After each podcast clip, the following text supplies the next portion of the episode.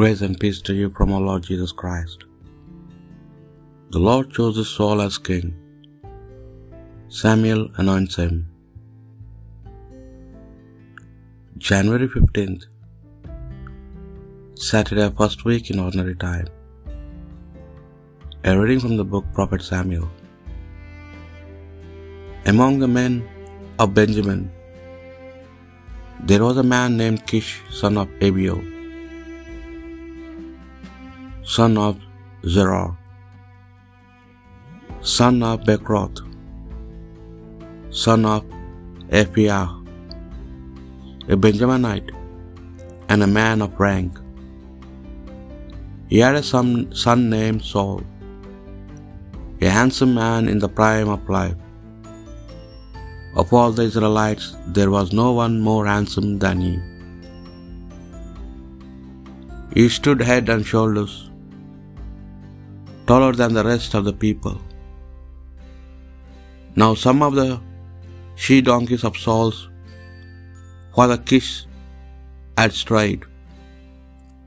So Kish said to Saul, My son, take one of the servants with you and be off, and go and look for the she donkeys. They passed through the highlands of Ephraim and passed through the land of Shalisha but did not find them. They passed to the land of Shalim. They were not there. They passed to the land of Benjamin, but did not find them. When Samuel saw Saul, the Lord told him, That it is a man of whom I told you, he shall rule my people. Saul accosted Samuel in the gateway and said, Tell me, please, where the seer's house is.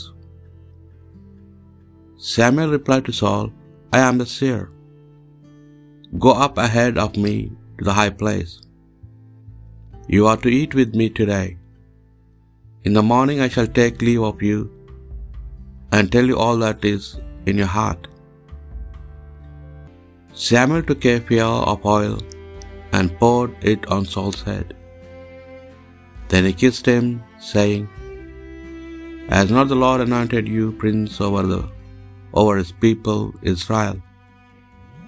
You are the man who must rule the Lord's people,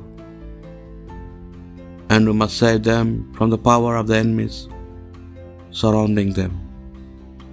The word of the Lord. O Lord, your strength gives joy to the king. O Lord, your strength gives joy to the king.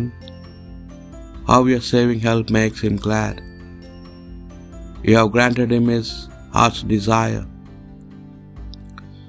You have not refused the prayer of his lips. O Lord, your strength gives joy to the king. You came to meet him with the blessing of success. You have set on his head a crown of pure gold. He asked you for life, and this you have given. Days that will last from age to age. O Lord, your strength gives joy to the king. Your saving help has given him glory. You have laid upon him majesty and splendor. You have granted your blessings to him forever. You have made him rejoice with the joy of your presence. O Lord, your strength gives joy to the king. A reading from the Holy Gospel according to St. Mark. Jesus went out to the shore of the lake, and all the people came to him, and he taught them. As he was walking on the walking on, he saw Levi, the son of Alphaeus, sitting by the customs office. And he said to him, Follow me. And he got up and followed him. When Jesus was at dinner in his house, a number of tax collectors and sinners were also sitting at the table with Jesus and his disciples. For there were many of them among his followers. When the scribes of the Pharisee party saw him eating with sinners and tax collectors, they said to his disciples, Why does he eat with the tax collectors and sinners? When Jesus heard this, he said to them, It is not the healthy who need the doctor, but the sick. I do not come to call the virtuous, but sinners. The Gospel of the Lord.